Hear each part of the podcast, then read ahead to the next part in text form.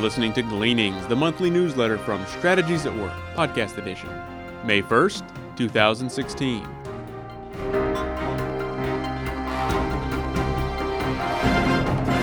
Upcoming events The Strategic Life Alignment Seminar.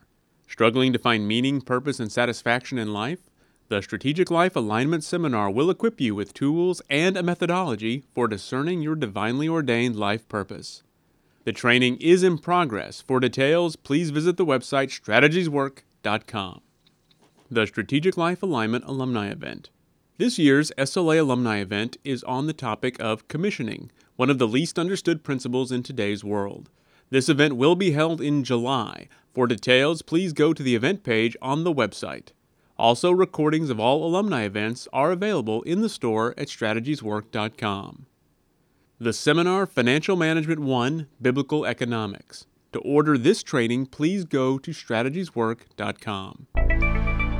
These are challenging economic times. There is much fear in the world.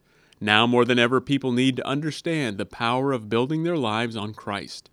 Only faith in Christ can provide sustained victory over fear. If you need help learning how to walk with Christ, Strategies at Work has consultants in various parts of the world please see the website strategieswork.com for contact information. And now, Dr. Chester brings us the message titled, The Bet We All Make. We all make decisions daily about how to invest our time, talent, and treasure, which I call T3.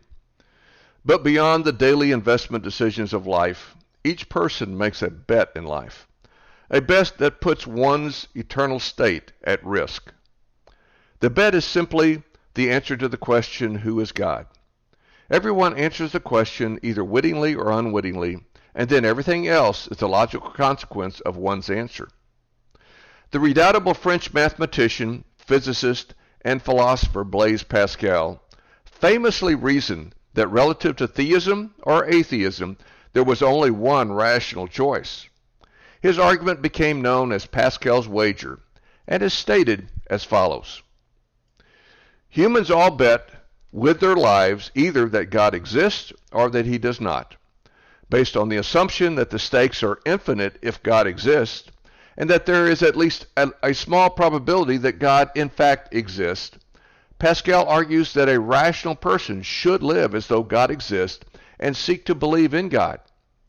If God does not actually exist, such a person will have only a finite loss some pleasures and luxury, etc., in this life, whereas they stand to receive infinite gains as represented by eternity in heaven and avoid infinite losses as represented by eternity in hell.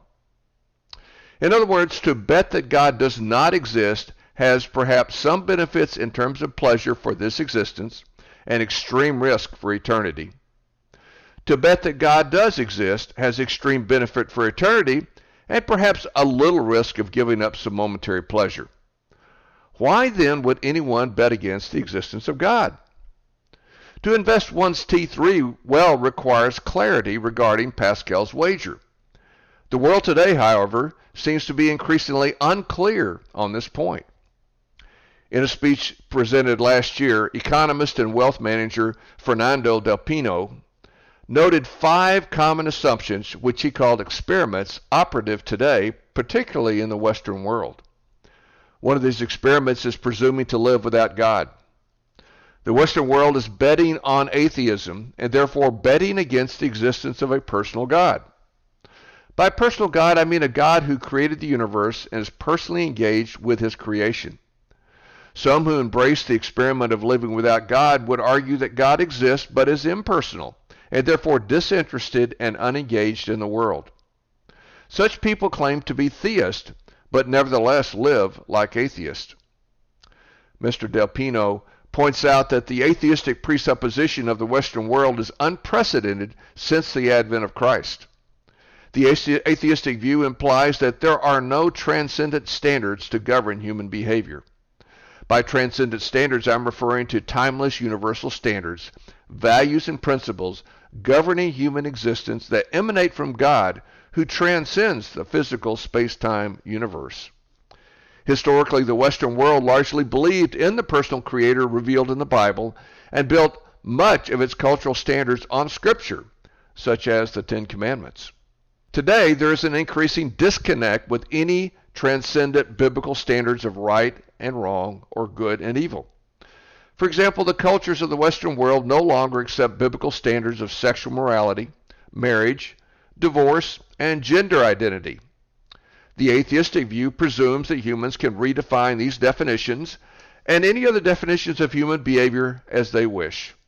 In other words, cultural values and principles are now viewed as relative and therefore not based on transcendent absolutes.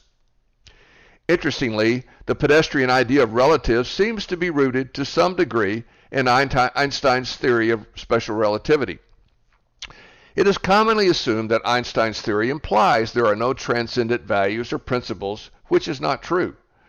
Einstein's theory is built on an absolute transcendent principle, namely that the speed of light is constant and independent of any observer's frame of reference. This means the speed of light, or the speed of an observer relative to any light source, does not alter the speed of light as measured by the observer. This is a remarkable, non intuitive, absolute reality of the universe, which is a metaphor for Christ. Scripture refers to Christ as the light of the world. Therefore, the theory of special relativity is based on the existence of an absolute reality. An atheistic worldview does not embrace such a reality, but a theistic worldview does. Consequently, the work of two of the great thinkers of history, Pascal and Einstein, seems to intimate the existence of a personal God. And if a personal creator exists, it follows that he alone has defined the transcendent values and principles or absolutes to govern human beings. If one accepts this conclusion, then the question is how mankind would discover these transcendent values and principles.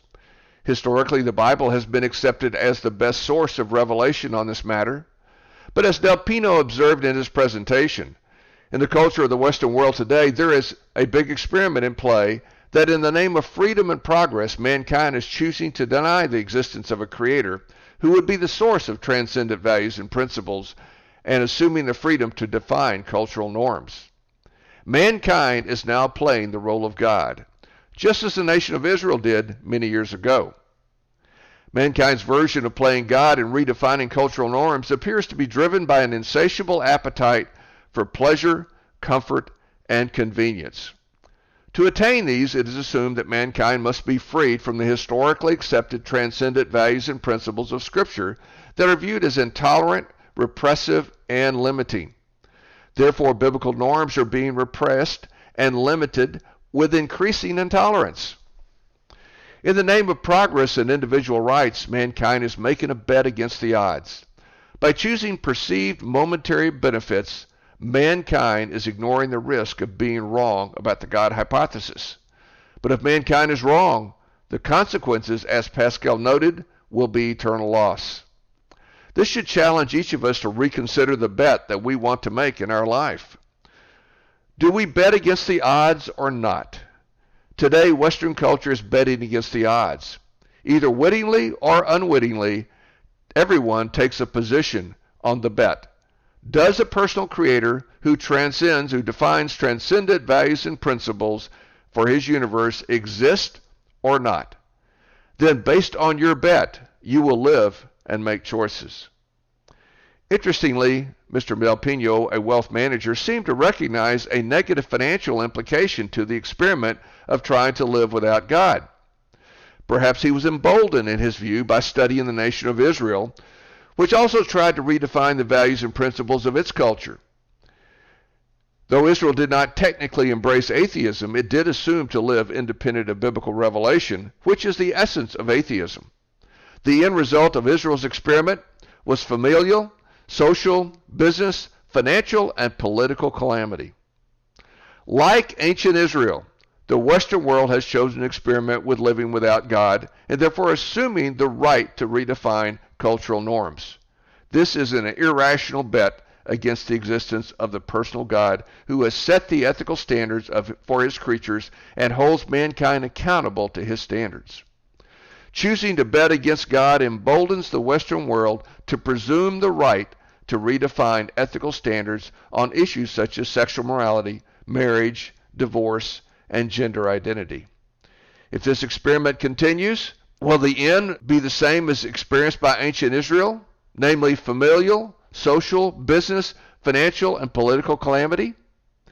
If indeed the Western world is on the same path as ancient Israel, is there any basis for believing that the experiment today will produce different results, or will the old adage stand?